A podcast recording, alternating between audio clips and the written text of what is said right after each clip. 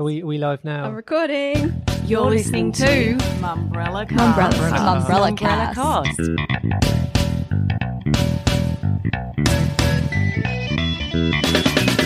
Welcome to the Mumbrella Cast. I'm senior media reporter Hannah Blackiston. Joining me to break down your week in media and marketing is Mumbrella's editor Vivian Kelly Hello. and reporter Brittany Rigby. Hello.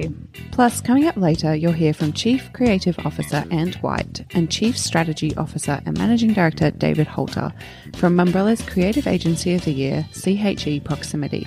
Ant and David will talk about their mammoth effort to create the Curing Homesickness campaign, which involved two years of pro bono work, millions of dollars of donated media spots, seven corporate partners, 20 publishers, and an actual pasta sauce sold in Coles.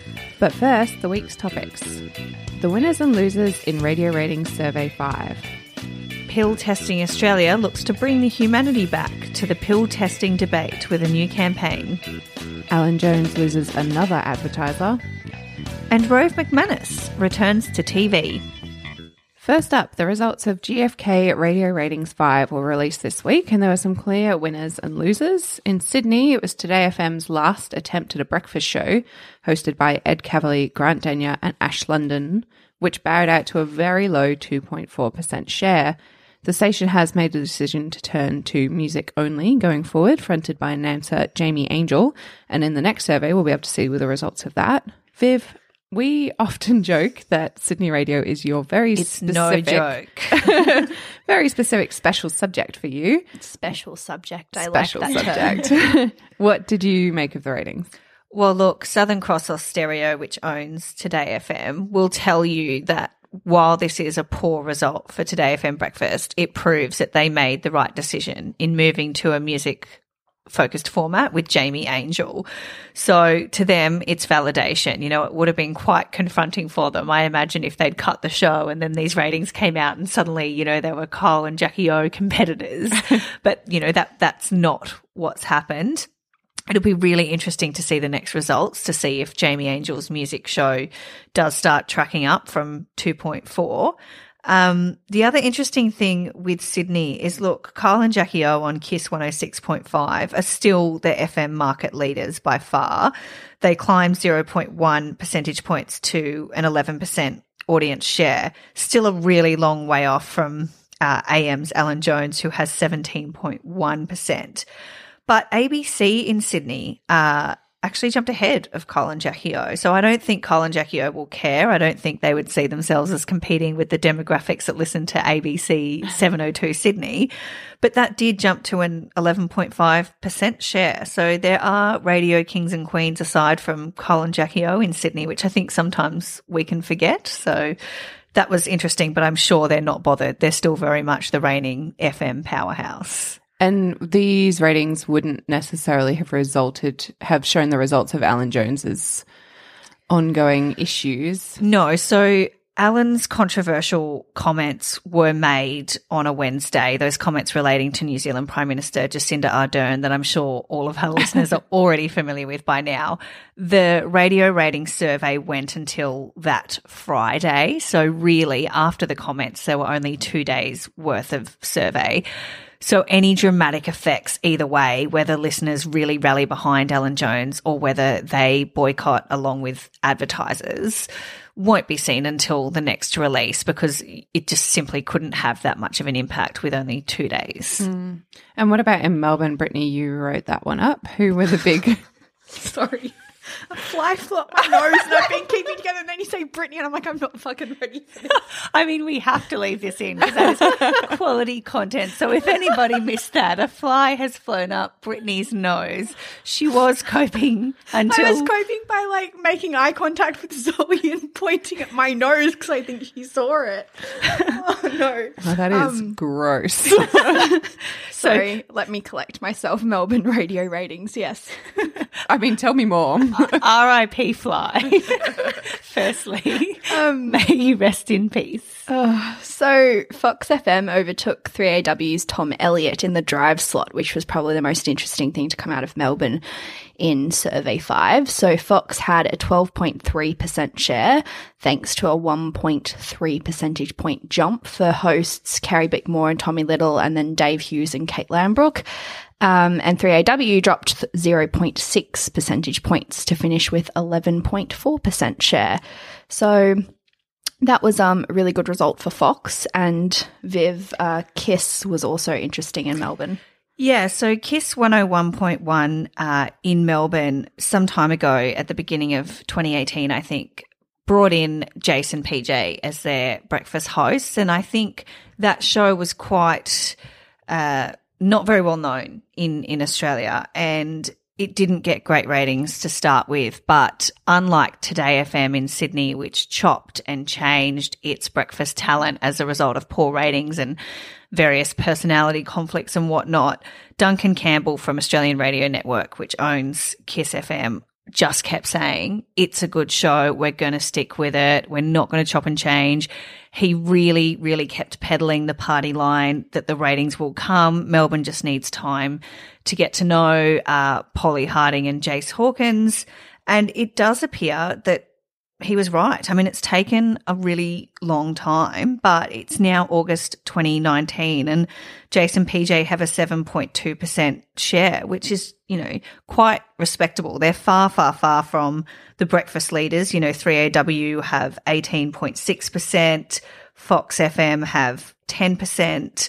There are others ahead of them, but 7.2 is not something to be embarrassed about now. And it does show that having the right talent and believing in it and sticking with it can actually really pay off. So I'm going to put you on the spot because I don't know if you actually have this information. Where have they come up from? So 7.2 is obviously pretty respectable. Did they have to climb up there from 2.4 or what was the lowest they kind of reached? Yeah, so Jase and PJ joined Kiss 101.1 at the beginning of 2018 their first breakfast share was 5.1%, but that was a fall of 1.2 ratings points from the previous show. I'm not sure how much it's fluctuated off the top of my head over the past 18 months or so. It definitely never got as dire as Today FM in Sydney, but they have, you know, had some very low ratings, being second last spot in breakfast and whatnot when they debuted. So to be climbing like that and to be in the sevens, I'm sure Kiss and ARN are very happy with that. And the other market where there was a lot of movement was Perth, which I think we actually touched on last time. Um, we did radio ratings chat because they had dropped, um, sorry, 96 FM had dropped its breakfast duo of Paul and Lise, which is Paul Hogan and Lisa Fer- Fernandez, and replaced them with Fred Botica and Lisa Shaw. So that kind of happened midway through the survey period. Um, Paul and Lisa were still on air for the first half, and then Fred and Lisa came in for the second half. But there's been some massive movement for um, 96 FM. They gained 1.3 percentage points in breakfast, four percentage points in drive, three overall. It's interesting just considering, you know, quite often in these surveys we see movements of like less than a percentage point. Those mm-hmm. are some pretty big numbers. But there was also some really big falls as well. Um, ABC Perth dropped quite significantly, and Ben and Liam dropped as well. They last survey had pushed up into second place for breakfast. They're on Triple J. Um, but they dropped 2.6 percentage points this survey to lose that second spot. So I don't know what's going on over in Perth at the moment, but there's a lot of movement happening. Yeah, look, sometimes when radio ratings are stable, uh, look, the programming bosses are happy if they're at the top and, mm. and it's stable, but it's certainly more interesting for us if there's if there's movement and there's something happening and it does feel like Perth is a really competitive market and listeners perhaps aren't as loyal and aren't mm. as wedded to a particular program because it does feel like there's lots of movement happening there, which means it is up for grabs. And it will be really interesting to see how 96 FM's new breakfast show goes because, as you say, it changed partway through the survey period. So that 1.3 percentage point jump, well, was that people going to the old show or was that mm. people coming to the new show? Uh, we can't really draw any conclusions yet about whether it was a successful move. But yeah, I mean, we need to get over to Perth and see what's going on. Next up, Pill Testing Australia gets emotional with its latest campaign.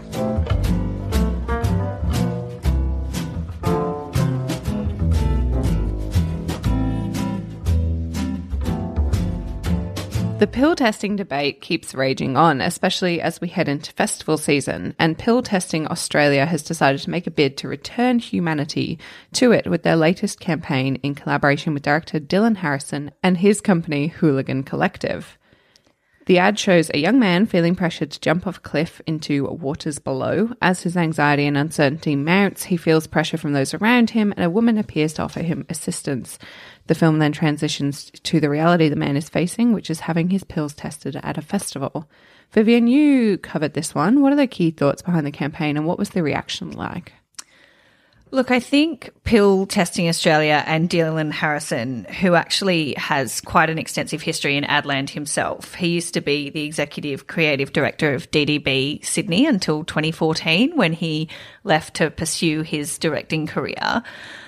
I think they just want to reframe the debate because, from their perspective, there's a lot of hysteria involved in it, and we're forgetting that it's young, vulnerable people who are going to do this anyway. So, speaking to Dylan and, and Pill Test- Testing Australia, they sort of say, look, this is going to happen no matter how much we moralize about it, no matter how much we debate. Certain young people are going to take drugs at festivals. They're not put off by the idea that it's illegal. It's a rite of passage to these people, according to Dylan and Pill Testing Australia. So they wanted to put a human face to it and not like a, you know, druggy party teen who's, you know, unsavable. They've put, you know, a, a vulnerable young man there who just looks like he's growing up, he's struggling with peer pressure, he's not sure what he wants to do, he's not sure what's in the waters below and whether he should jump off this cliff. And then this friendly looking woman shows up to say, you know, do you want me to help you test that before you dive in?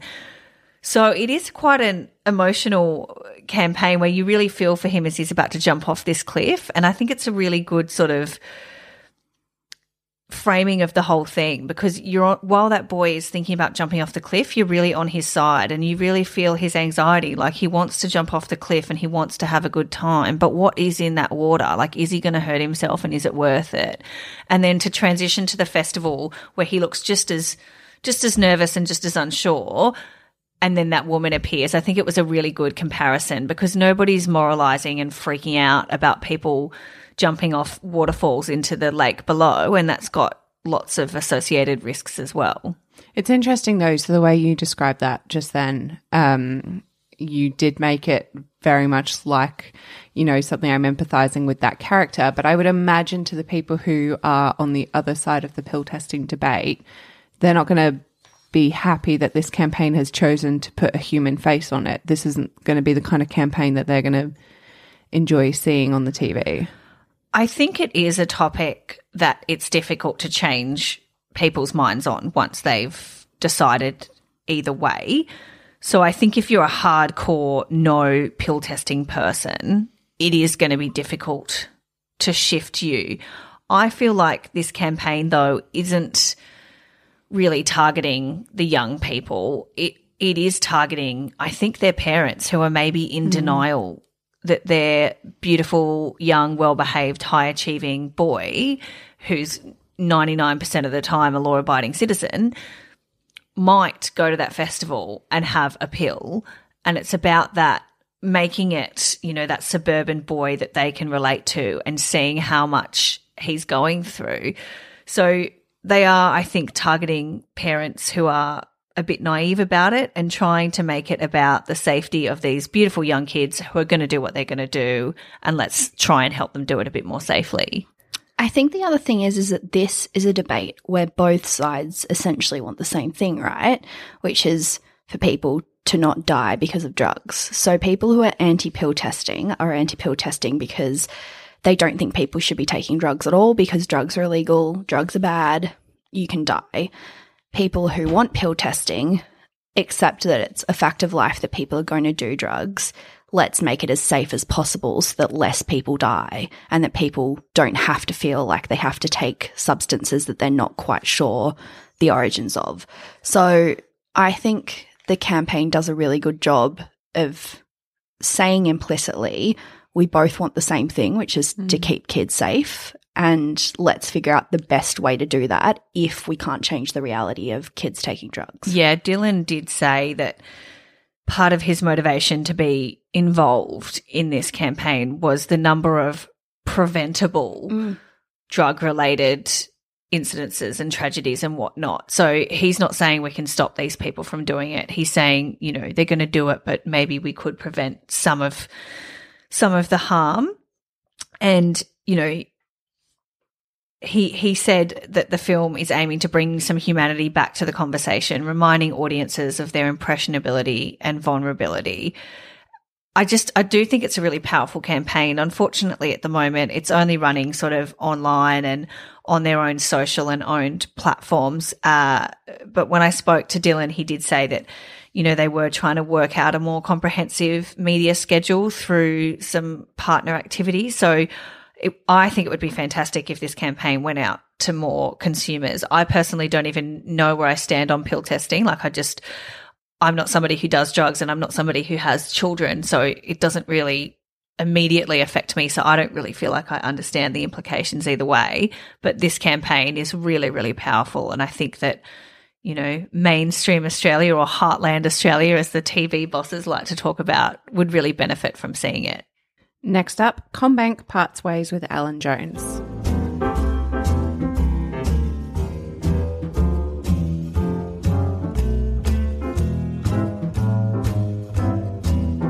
Two GB shock jock Alan Jones has lost yet another advertiser, with Commonwealth Bank announcing they won't be advertising with the controversial radio host on his 2GB show any longer. Now, this is following the comments that Viv already referenced earlier about New Zealand Prime Minister Jacinda Ardern. Um, it's kind of blown up a bit since then. Alan did eventually apologise, but it did take a little bit longer, and then more audio came out. I, for one, am starting to get a little bit suspicious about all this. So they said in CommBank said in the tweets that the campaign that they were currently running had already concluded. And they do join 70 brands who have already pledged to drop their support or not add any additional support. So in 2019, when Twitter and social media outrage has a disproportionate impact on brand awareness and the reputation of brands, but only for as long as the outrage lasts and only, which is usually a very short amount of time, brands can kind of get a lot of kudos for throwing their support behind something and they don't very often actually have to answer to it. So they can just tweet something saying, oh, we were not going to advertise anymore. I guarantee you, most of the people looking at that Twitter aren't 2GB listeners. They're not going to be listening and waiting for a CommBank ad so they can call up CommBank and be like, nah, you lied. so are we just seeing brands like this tweet their support because it's a really easy way to get the kudos for it? We did touch on this in, in last week's podcast, uh, in particular around uh, SBS journalist Mark Fennell's comments that if brands are going to get this social media bump from taking a stand and get that kudos and get that attention, then they also need to be held to account if they decide to return and try to do it quietly without explaining what's changed. I think with Commonwealth Bank, the reason that I was suspicious, so this was announced on Friday, the 23rd of August, which was really quite some time after Alan Jones had made the comments. Mm. And they took to Twitter at 4:37 p.m. on a Friday afternoon, a week after he'd made the comments and long after other advertisers had taken a stand and they said, We have been dismayed by recent comments from Alan Jones about the New Zealand Prime Minister Jacinda Ardern. Then, in a follow up tweet, they said, We note the comments by Macquarie's management that Mr. Jones' contract will be terminated if there is a reoccurrence of this conduct. CBA's ad campaign that has run recently on the Alan Jones program on 2GB concluded today. So, really, they're just sort of saying, Oh, we let our campaign run out. They didn't cancel it they didn't take a stand. Now that their pre booked, pre organized, already running campaign ended, oh, now we are dismayed. Right. So you weren't dismayed, CommBank, when it first happened. And it was really unclear what they were even committing to. They're taking a stand a week late as a brand. They've let their campaign run. So a, a Twitter user, and he was one of many, but uh, the one that I saw was a man called Daniel Bauer who just replied saying, and it won't be back after a few weeks, I'm hoping. and CommBank responded, Hi there, Daniel. No further advertising is scheduled for the Alan Jones program. So again, are they boycotting or did they not have an ad booked already? Or were they uh, having a break in their slot on 2GB because, you know, they'll come back to market with a different campaign? You know, you don't run the same campaign forever. So again, some people are celebrating, saying, "Yay! Alan Jones's biggest advertiser, the Commonwealth Bank, has has pulled it. So it's the beginning of the end for Alan Jones." And oh my goodness, now that Commonwealth Bank has joined the exodus, it's all over. But to me, it's quite a weak stance from CBA. They're not slamming him. They're being really non-committal about whether they're pulling support or whether there wasn't going to be support anyway. No further advertising is planned. Okay. it's like if you ask me if I'm going to see somebody and I'm like, mm, nothing's planned, Yeah. but it doesn't mean I'm not going to see them. Like, You just haven't booked it in yeah, yet. to me, that's like, you know, such a pass off. Like, Yeah. oh, it's not in the diary right now. Yeah, I have no booked meetings to see my mum. doesn't mean I'm never Like, going to see her again. I'm no matter what she Rel- says. relations have not soured between me and my mum. We just haven't got something in the diary yet, you know. But you could take that as, ooh, you know, the Yeah. Kelly family's falling apart. No, I'm just really busy and I haven't had time, mum. Like, so I, I don't know. Maybe CBA is taking a stance, but it was it was one of the weaker brand removals, definitely. Even though some people are celebrating a lot, I don't think Alan will be too distressed by that very non-committal response from CBA. I think we were talking last week about authenticity, right? And this is an example where it doesn't really feel like the statement that CommBank is making and how they hope it will be perceived, which is that they are one of the advertisers which is pulled out, matches with what their actual intentions are. The upside to it, I think, though, is that the number is pretty powerful, um, even since Hannah and I were talking this morning about the, the number 70. I think that's gone up to 71 now. 71 advertisers, no matter how big or small they are, whether or not they plan to jump back in at a future point or not, is a really big number. And I think that the number and the strength in that number is what people are most excited about because that hasn't happened before where there's been enough momentum to carry us to a number this big to the point where Macquarie Media have to be asking themselves, is this going to last? Can this many brands jump back into bed with us? And it, it has to be making them question the decision to keep him on more than they have had to previously. Up next, Rove is back, but our audience is happy to see him.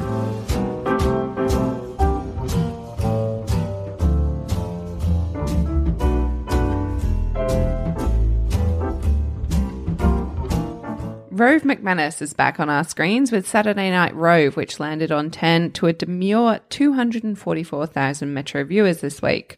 I spoke with Rove ahead of the premiere, and he was very confident that viewers both wanted the format but also wanted programming on a Saturday night. Viv, did viewers want that? Look, I by no means can speak on behalf of all of Australia, um, but what I But can, I will. But you are Heartland Australia. well, I'm definitely not what they're referencing when they're talking about Heartland Australia.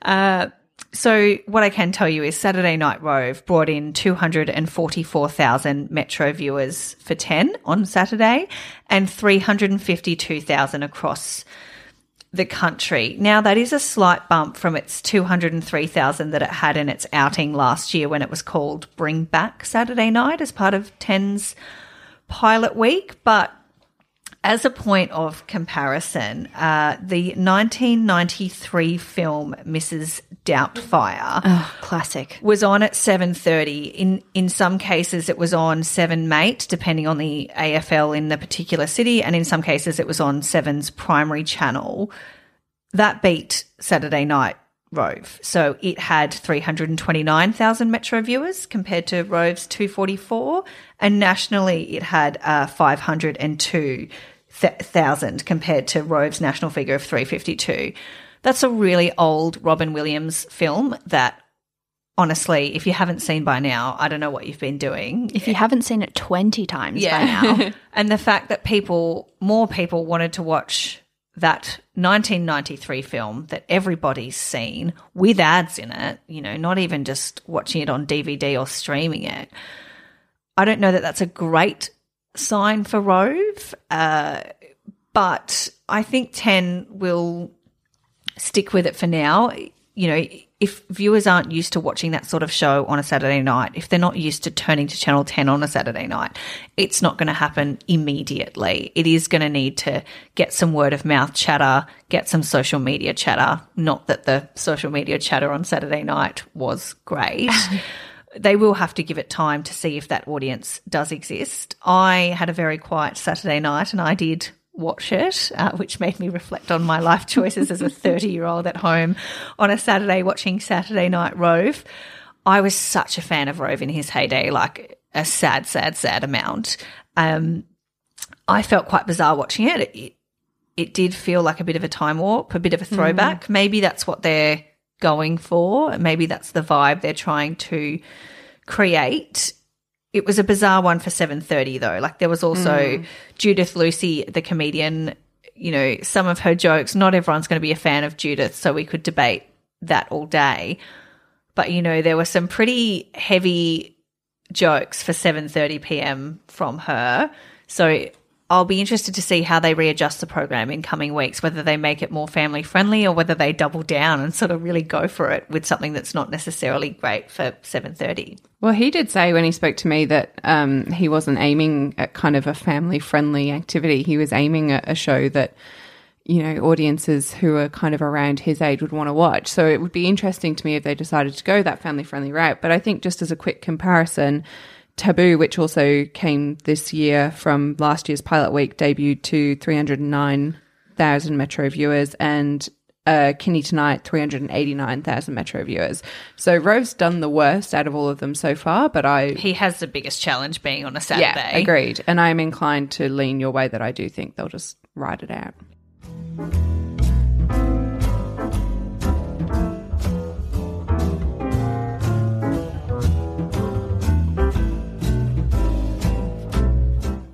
And now we'll cross to Mumbrella's Health Marketing Summit, where Ant White and David Holter from CHE Proximity are on stage talking about their Curing Homesickness campaign, a bold and multifaceted pro bono campaign for the Sydney Children's Hospital Foundation.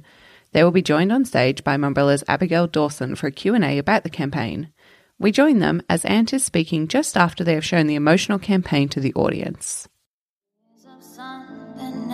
Recently, we heard a remarkable story. It's about a little girl's note to her mother that's taken the internet by storm. This little girl, her name is Ali. Despite everything she's going through, there's one thing on her mind. It's getting home to mum's pasta sauce.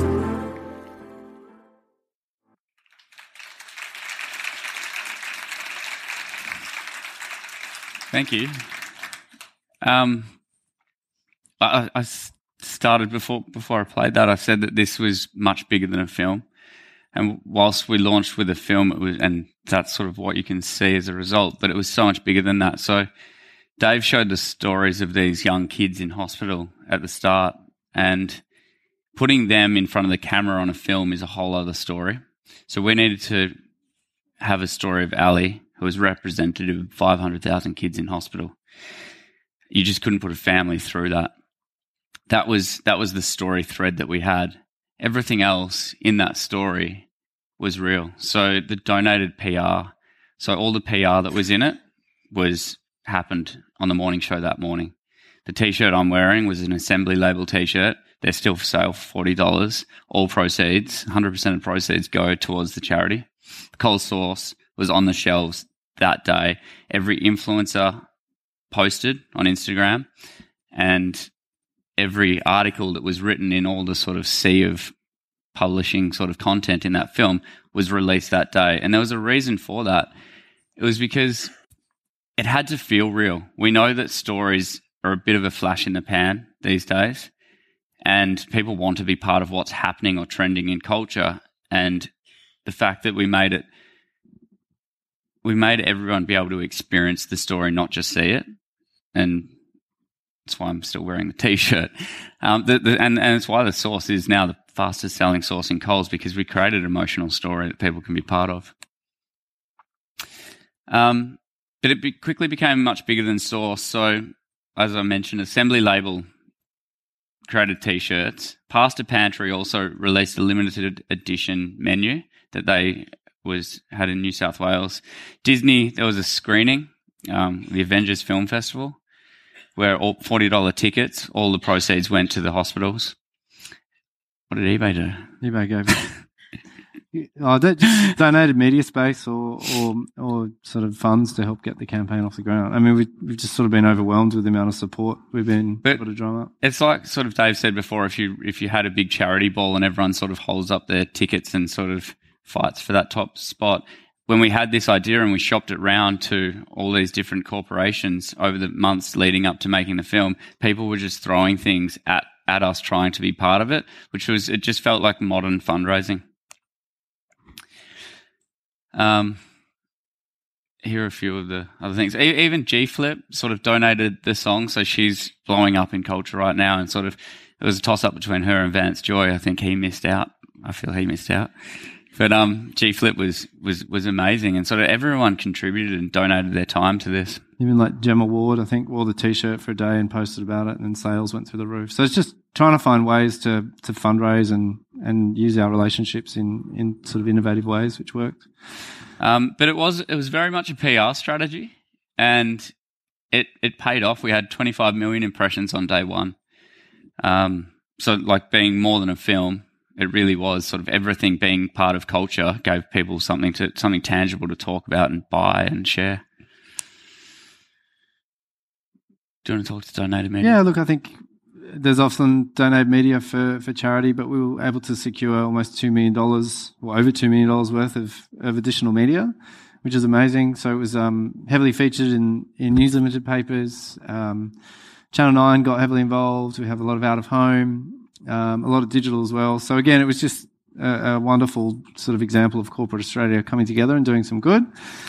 And as Ant mentioned, the sauce is like flying off the shelves. So if you can see it in your local Coles, you are lucky. But we have some here today. It's four hundred dollars a jar, which we'll sell it to you for. But I actually think that the, the thing to land here is like this is storytelling, right? So this is now beating Dolmios and Leggo's, these brands that we've grown up with, you know, and I think this is can all be attributed to well purpose, brands having purpose, but also just great storytelling. I think like as as charities or health, we can we and the industry we can do that better. Stories do bring people together, and they do rally behind them. Still, like just an, an emotional story. The result of all of this is getting kids home.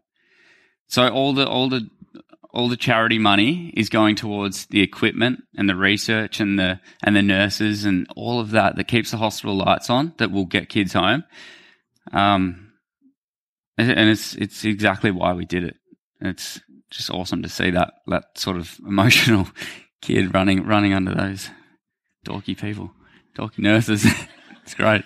So you can go online, you can donate. I mean, it's only the beginning for us. It's only year one. We're basically um, sort of just launched this um, initiative, but we're hoping, you know, as the years go on and we, we find new ways to, to bring it to life, it'll it'll become a real um, force in the in the corporate fundraising and community fundraising initiative to to combine those hospitals together, as mentioned. So you can go online, you can donate, you can hear all the stories that we um well some of the stories that I mentioned up front. And all the ways you can get involved, either donating directly or um, buying some of the products.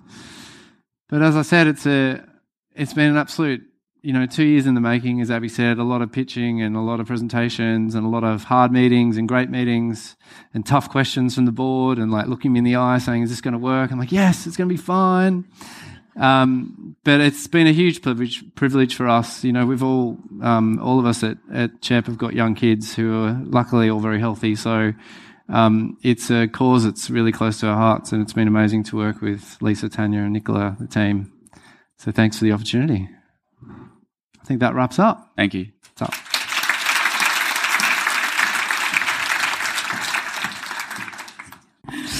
Um, cool. So I just sort of I know you you you mentioned it, um, but you know me, I always ask these kind of questions. Um, set the scene for us. When you, you got the brief, which, you know, essentially is to, to drive donation dollars, a goal that many charities have and, and a, a goal that many agencies who work with charities have too. How did this idea start from the very start? Talk me through the ideation process and, and this notion of curing homesickness. Set the scene for me. Where did it come from? We had the. I mean, we had the brief of. I think the prop was let's get them out of here, and like talked about the, the doctors and the kids wanting to get them home. But it it did take a while. Like we had manifestos and like very sort of traditional ads in the beginning. I think that were were okay. But do you want to? And then you sort We, of we had a ma- manifesto floating around for about a year that About you year. guys were crying about every time we presented it to you, but it just it wasn't enough. We needed an emotional story. But I think the challenge itself that we faced was a lot of agencies and brands face this same problem of, especially when it comes to charity, is they're all competing for dollars, and eyeballs, and attention, and the hospitals you, you have to sort of imagine that every you're only going to donate really to one thing a year or maybe two things a year and something that's close to your heart. Like you know we've we've just lost a dear friend from work to cancer and that's top of mind to us. Mm. And that's something that you know you you donate to. We had to it sounds horrible but we had to compete with those other illnesses and sicknesses and create something that was was just as emotional and pulled at the heartstrings and something that did sort of unify all kids that any kid that had a sickness came in and also got another sickness. And uh, Oh, I was just going to say, I think the other thing is like when you make the source real, it gives people an option to donate through something they were going to buy anyway. Mm. So a bolognese sauce is in the weekly for most of us in the weekly sort of shopping basket, and if you can pick up a sauce that does good versus a sauce that you know is going to a shareholder, then maybe you, you pick the one that, that does good. So I think making those tastes good. tangible, it does Tastes taste really good too. I have tried it. It is- Make- Yeah, it tastes make- really good, guys. making those tangible products that could be a swap out for people, whether it be a t-shirt or going to the movies or uh, making a sauce, is a really kind of interesting strategy for us. And um, if you work for charities, don't copy it because I think our board are really keen to expand the uh, mums insert next product here kind of range. So we'll see how, where that goes. And uh, you mentioned towards the end that, uh, you know, this campaign involves some tough conversations with boards. And I think a lot of brave work in advertising does involve these, these tough conversations. How did you go about conducting them? Well, I had most of them. Ant didn't. I was calling you. Yeah, he okay? called me before and after. Have you sold the bloody sauce? Yeah, yeah. um, you got to have a really clear, succinct story, and you've got to fight for the parts of the work and the idea that you believe are sort of non-negotiable. Like everybody knows in this room, Coles are really hard. I mean, they're a they're a hard organisation to do business with because they've got they've got great um, scale and great reach, but the team there was so open to this. I mean, even getting us to misspell the word sauce on the label was a fight that we that we had, and that you know they they, they to their credit are amazing. They sort of were really open to the idea and saw it and run with it. But you got to have a really tight story. You got to stick to your guns and um, you know look people with the eye and with conviction and say this is the this is the right thing to do. And uh, because this was such a multifaceted campaign and there were sort of uh, different ways that you could get involved and donate, what did you find, or currently, because it's obviously still in its infancy, was the one call to action that worked the most? I mean, getting kids home from hospital sooner is pretty compelling. No, that, I don't know what you think. I think uh, it's it's curing homesickness. The the sauce is the biggest the biggest thing, the, the most the easiest thing to buy and purchase. It's at every store around Australia. But but yeah, the the bigger thing was definitely getting kids home. You sort of I think that um, people want to rally behind a story today. It's sort of just as important to sort of own a story and tell your friends why you've bought the sauce rather than just to sort of donate to one thing. It's it's such a huge part of charity that we've we, we think we've unlocked that and of, of modern culture. Like there's this world record egg last year. Everyone saw it on Instagram. Everyone liked this stupid egg. And it's only to be part of a story. Have you seen the egg? I liked it. It's beating Kendall Jenner. It's just it's silly. Like the, the world's kind of crazy. but uh, there's something in that. We like stories. We like being part of stories, and if we can create stories that do good in the world, and it gives people another reason to to be part of them. Over an egg. Going to throw it out to the audience if we have any questions. We've got sauce on offer. Free for a good question. We do have mics coming around. We've got one question at the front here. If you just want to stick your hand up so she can see. Yeah, perfect. Thank you. Yeah, you could you could just say it. Yeah. okay. Throw You guys said uh, took about two years in the making. Is this you two gents in a basement, kind of like cracking away, or is it was just us. still So in sick of him. strategy? No. you know, amongst other clients. Like, give us a sense from a client to us agency perspective of how to How okay. how that would How- the- unfold what was the in two that years? relationship. Really, Two years. Oh, Lex, when did we meet? Two years ago. Yvonne's here as well. I didn't see you. Sorry. Hello, Yvonne. Um, oh, I think we got introduced through another client from Telstra, maybe. Um, and we didn't have a. We, we just started Sydney. Well, we were sort of a year into the Sydney office. We didn't have a pro, pro bono client. Fell in love at first sight.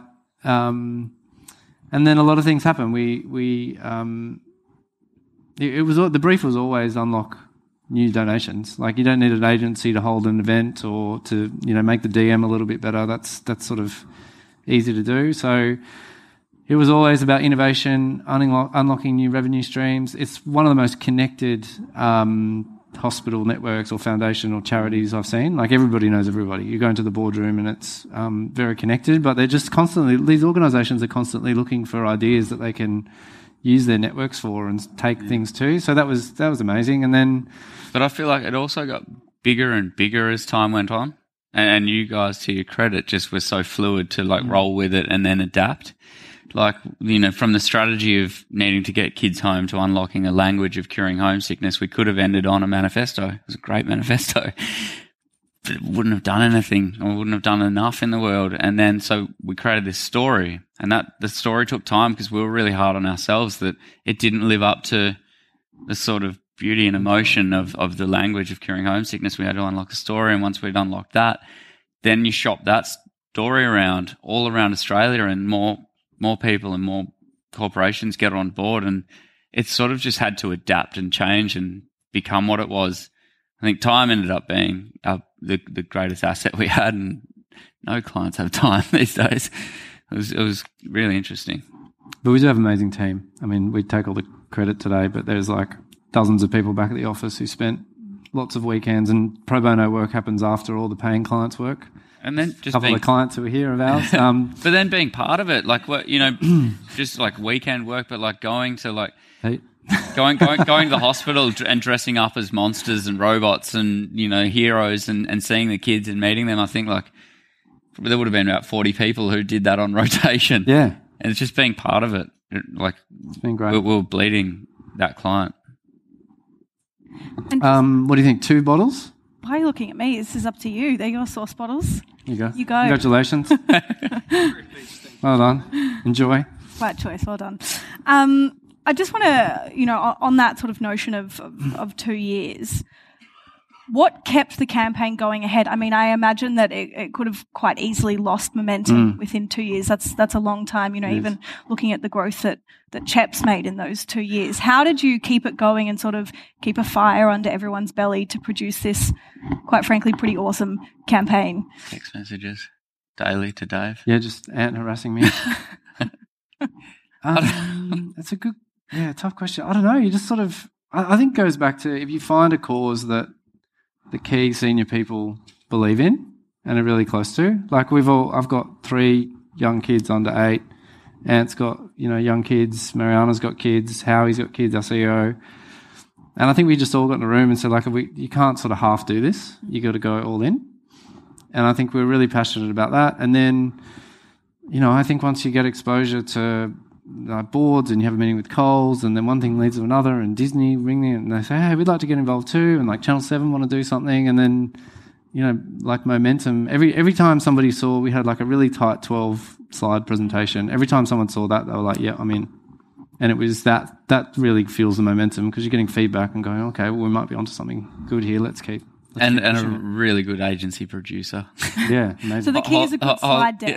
yeah. They're not the slide deck. PowerPoint. Holly said likened it to playing one of those video games where you power up. Like at every turn, you can like fall down a mm. something and something will kill you, and then you get your little power up mushroom and keep going. And that was like us getting Coles on board, and then Disney coming on board, and like at every turn something changed, and we just sort of kept going. It so it was amazing.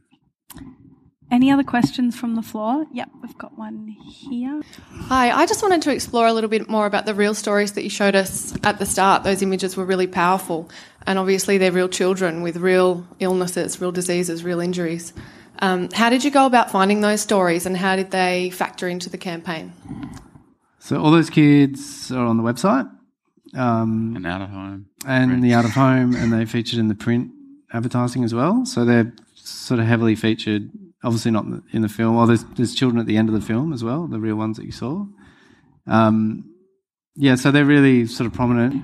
Did we have any other questions? Yes, I've got another one there and one there. Hi, I've got um, two questions for you, I guess. One, I want to understand a little bit more about launch day, I guess, being a multifaceted campaign. Did the sauce go first? Did the website get launched? you know, how, how did you get on day one all of that coverage essentially to fill up that video? Um, and secondly, so many stakeholders involved and it kind of ties in with the launch day and how did you manage all of them, both in all of the hospitals as well as all the suppliers, I guess, and the donors. Is that video game question again? Yeah, it's a great question. You're going to get four jars. Please don't. I've got a plane to catch. oh, okay, no worries. Carry on luggage. smuggling sauce on. Um, okay, so first question, launch date. Look, I wouldn't underestimate the importance of an ignition moment in today's marketing landscape. I mean, a lot of brands depends, you know, what category you come from, but um, a lot of the FMCG brands in the world will try and buy reach over a long period of time, but um, we've seen great results across a whole bunch of our other clients on just hitting everything really hard on day one and creating an impact, and that gives you a long, a longer tail. So everything was lined up. PR, um, as you said, website turned on at midnight. We knew we had the Today Show um, exclusive sorted. Um, that was some good preparation from that, so that was Well, sort of locked it- in. Like everything in the film was pre-shot weeks before, and they were holding it back before they would actually release that Release it, content. Yeah. So it was huge. I mean, it's a huge effort. There's an amazing um, production and account management team who worked on this back at the office who, who, as, as you said, like it was like having 20 clients. Um, the approvals, the legals, the terms, like all that sort of stuff was a, um, a massive effort. But there's a long tail of content as well. So like launch, we had to punch really hard because to get people's attention. But the long tail after that was influencers and Coles. There was ads on TV. There's, it's I think I saw it in the paper yesterday, and like, it's it's still going. But like we really had to capture the attention instantly. So everything went at once. Yeah, I mean, we can share. uh, I mean, we can share the the sort of phases and the way we defined it. I think the other thing is about the, the stretch of the idea. You sort of could launch with Coles and the sauce, and then Coles did all their own PR. So like Curtis was posting about it, and every store did an activation. So you let the sauce do its thing, and then a couple of days later, we like Gemma Ward did a shoot, and then that was like a whole Oh. fashion sort of PR angle to it, and then the Disney Avengers thing, tickets go on sale for that, so you get like a whole entertainment families Avengers, you know, like another burst. So it was like a big ignition moment, and then these sort of waves. Like Pasta Pantry did a launch night. I think the Wanderers got involved. There was sort of different um, phases to it off the off the back of it. But again, it just goes back to having those like a really tight. And I, I'm over. I'm over exaggerating the use of PowerPoint in this presentation, but just a really tight story and a really tight role for everybody. And then that could be so people could pick it up and read it, and Wanderers go, okay, that's what we can do to help. So that really helped coordinate it, but it did really sit with our production and account management team as, lo- um, alongside Tanya and the, the hospital team. Amazing. Do we have another question somewhere? No here? sauce for you. You have to buy some at your end destination. It was more just an observation. Um, I was thinking it was about the two year f- part of the story that's interesting. Like we normally rush our agencies and we we want great ideas straight away. And do you think we should, if we didn't have to pay for those whole two years, that maybe we should give you a bit more time um, in this whole process to, for something to build into a great execution? particularly the So, part about not yeah, paying. we, we all know time's going to make things better, time and money, or people donating everything. But but also like, uh, but like you know, I think time can also be an, an enemy sometimes when you just procrastinate and you won't get to it. Like you know, we'll get to that brief later. But like this was so important to us that we were working towards it, you know, daily. But yeah, give us more time. well, where do you work? I think what's interesting, there's a famous John Hegarty quote, which was great work is like 80% idea, 80% execution. Craft, Craft or execution. And there's not enough time spent on that execution. We were lucky enough to spend time, you know, forming those media relationships, getting the PR lined up. Like getting to the idea is is okay from a time perspective, as Ant said, because if you give us four weeks, we'll do nothing for three and a half and then cram it all in the last minute. But I think having time you, kind of. we don't. No. Sometimes. Um, but having time to craft the execution and invest in, you know, film and getting all the channels lined up, that's the stuff that sort of gets rushed, Mm. we find. And you might, you know, um, miss a day or miss a moment or miss a celebrity because they're shooting something. So Yeah, allowing for that actually. Is it the interesting thing was like it was the planning of all the PR. Like we had these spreadsheets of every inf- influencer and what they were going to post, but all of that had to be orchestrated. So on day one when we launched, it was all ready to go. But that was really the time. Like we felt we had the idea for probably a year. It was, and then and then no, but we were in production for that time. We've got a Ant's got a good saying, and we use it a lot. Is like leave nothing to chance. So, like as, as much as you can orchestrate and plan, and whether that be your media or your PR, just keeping it as tight and sort of orchestrated as we say Yeah, as possible. This is the best version of it we've done. But like, no, nothing happens. Nothing gets shared. Nothing goes viral. It just doesn't happen. Like we, we planned literally everything, every post, every influencer, all the partnerships. That was the hard work. Sauce, you flying? Yeah. three kids. Oh, three jars for you. I've got three kids too, so you're gonna. And I'm told it's uh, no sugar. No, no. What's the thing? No sugar, no salt. Four star health rating. I mean that that was an amazing moment. That was an amazing moment actually. Um, when Nick when we pitched the idea and Nicola said to I'll never forget the day when she said to Cole and Dennis, we need um, we need the pasta sauce to be the best, healthiest pasta sauce you've ever made because it's for sick kids in hospital. And he's like, oh god, okay. So off they went to their kitchen and made it on a sweet potato base or like a pumpkin base. Anyway, we met the chef. It was great, but it's good for you. Four stars. We probably have time for one more question if anyone has a burning question in the room or really wants some sauce. The power question is worth four jars, five jars. We do. We've got a taker. Thanks. Hi. First of all, I just want to say congratulations. It's an amazing campaign, and I think the results that you got were fantastic. And please don't take this the wrong way, but what's next? How do you top that? Because it was absolutely incredible. What, where, where to from here? Two years, we'll talk to you. Yeah, we'll come back. I don't know. I think we have to. We're working on it now. No, we have to work with what like the learnings from it, which are. like I I don't I don't know like there's something just in the, the art of storytelling and engaging the whole community to be part of it. Um, Dave mentioned, but the sauce was like what it's three dollars. Everyone can participate in that and share the story and talk about it. The t-shirts, sort of like we rallied corporate Australia, but also the community to be part of it. We've got to do that again. I don't know how. Is the sauces ongoing? Yeah, With Coles, yeah. like it's a permanent yeah. line? Yeah, it's it's It's I, I very, can't, we can't, well. We can't- it's, yeah. so- it's selling. It's, it's the fastest selling sauce. Um, it's exceeding our goal, and so they're not going to. terminate a good thing, and like they're, they're a long term partner as well. Like they're committed to this cause, so yeah, it's going to be a long term fundraising platform. But campaign two might be something else. I think if we can find ways for people to substitute things that they're buying anyway with a donation mechanic, it's it feels like a good-ish approach um, and a new revenue stream. Which that's always going to be the brief for charities. Is like how do we get more more revenue? So if we can um, use the learnings from that and sort of blow it out at scale, it'd be it'd be good. Lisa's looking at me, going, "Hurry up and solve it." So I've got an answer. Thank you. Unfortunately, that is Time up. all the time that we have. I wish we had longer. I have plenty more questions.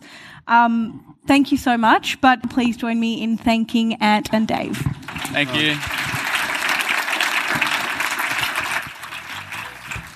If you'd like to hear more from some industry leaders revealing their insights about their campaigns, marketing challenges, and the future of Adland, then head to mumbrella.com.au slash pro. Housed within Mumbrella Pro is a comprehensive database of audio and video from Mumbrella's extensive portfolio of events, including the Health Marketing Summit where Ant and Dave spoke, and the two-day jam-packed Mumbrella 360. You can explore Mumbrella Pro for free with a seven day trial. So head to mumbrella.com.au slash pro for more info and to see what's on offer. That's all for this week. Thank you for joining me. Thanks. Thanks.